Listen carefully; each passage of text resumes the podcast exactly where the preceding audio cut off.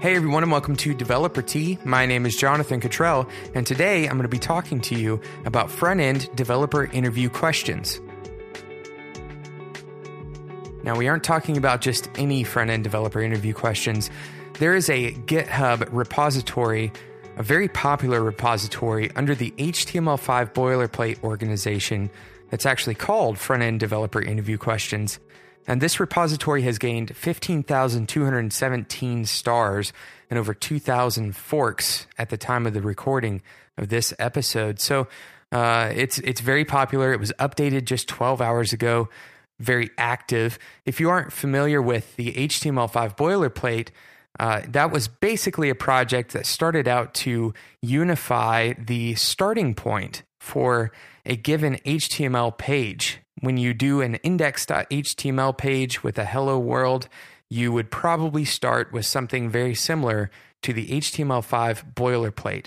The organization has people on the team like uh, Paul Irish and Chris Coyier, quite a few people that you are probably familiar with. It's definitely something that you would trust. The, the HTML5 boilerplate repository itself has over 29,000 stars and over 7,000 forks. So that this is a very popular repository. If you haven't heard of it yet, go and check it out.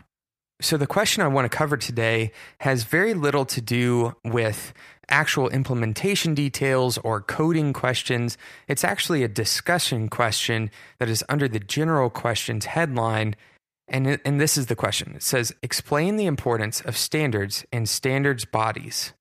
Now, standards on the web are developed by a, a consortium. It's called the W3C, which is the World Wide Web Consortium. A consortium is a group of people, usually it's a group of companies, and in fact, W3C is exactly that. You can gain membership to W3C, but you have to pay dues to be a part of W3C. Now, you can involve yourself in their public discussions via uh, their mailing lists and that kind of thing. There's forums and that kind of thing.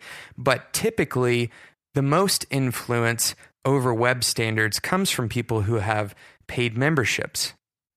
I'm going to take a quick break to tell you about our sponsor for today's episode, but then I'm going to come back and tell you what a standard actually is and why they are so important to the web.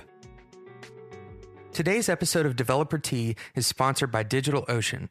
DigitalOcean is simple cloud hosting built for developers. They're dedicated to offering the most intuitive and easy way to spin up a cloud server. And in just 55 seconds, you can deploy a solid state drive cloud server. Plans start at only $5 per month for 512 megabytes of RAM, a 20 gigabyte solid state drive, one CPU, and a full terabyte of transfer.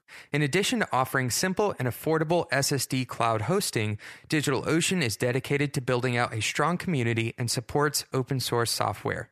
They offer a vast collection of hosting tutorials and invite developers to submit articles, and they pay $50 per published piece.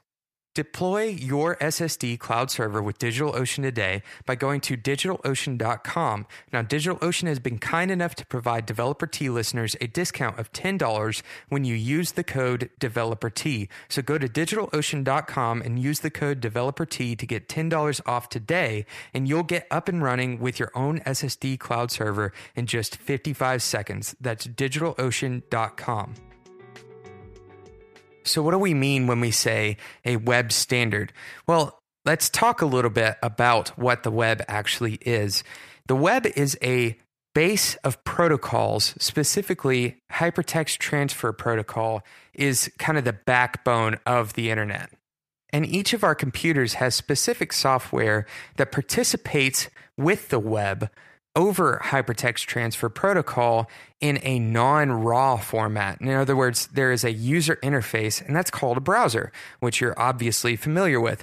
There are quite a few different browsers available, but there are some primary ones that have gained exposure enough to be considered important. And those are Chrome, Safari, Internet Explorer, Opera, Firefox, and a few others. Now, these browsers implement uh, different features that are a part of the HTML specification. Now, that specification is determined by W3C. The important part to understand here is that each of those different browsers are created by different companies or groups of people that have separate interests from each other. Safari is created by Apple, Chrome is made by Google, Firefox is made by Mozilla. But the one thing that they all have in common is that they're accessing the same internet. No matter which browser you're using, developertea.com serves up the same HTML.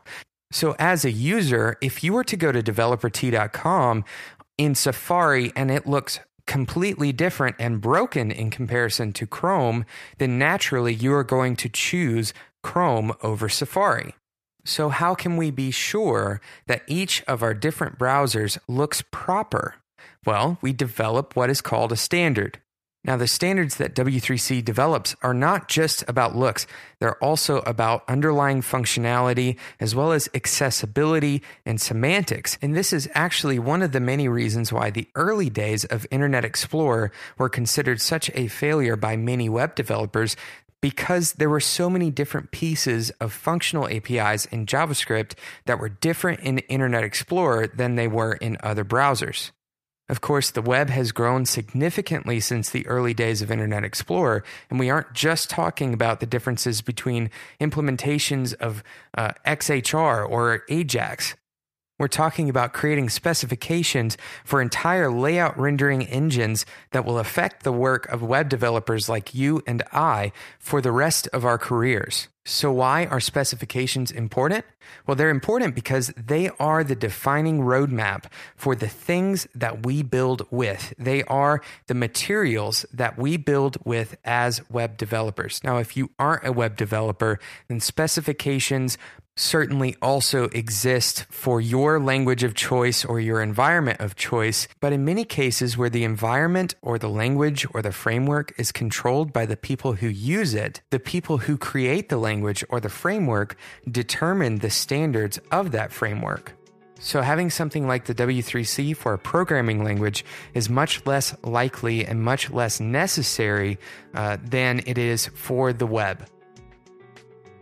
I hope this episode has helped you understand the importance of standards and standards bodies for the open web. Thanks so much for listening to this episode of Developer Tea. You can always reach me on Twitter at, at DeveloperTea or on Gmail at developertea at gmail.com. If you enjoyed this episode and you'd like for me to do more developer interview questions, leave a comment as a review in iTunes. The link to do that will be in the show notes. Of course, you can leave comments on developertea.com, and that's where the show notes are as well. And until next time, enjoy your tea.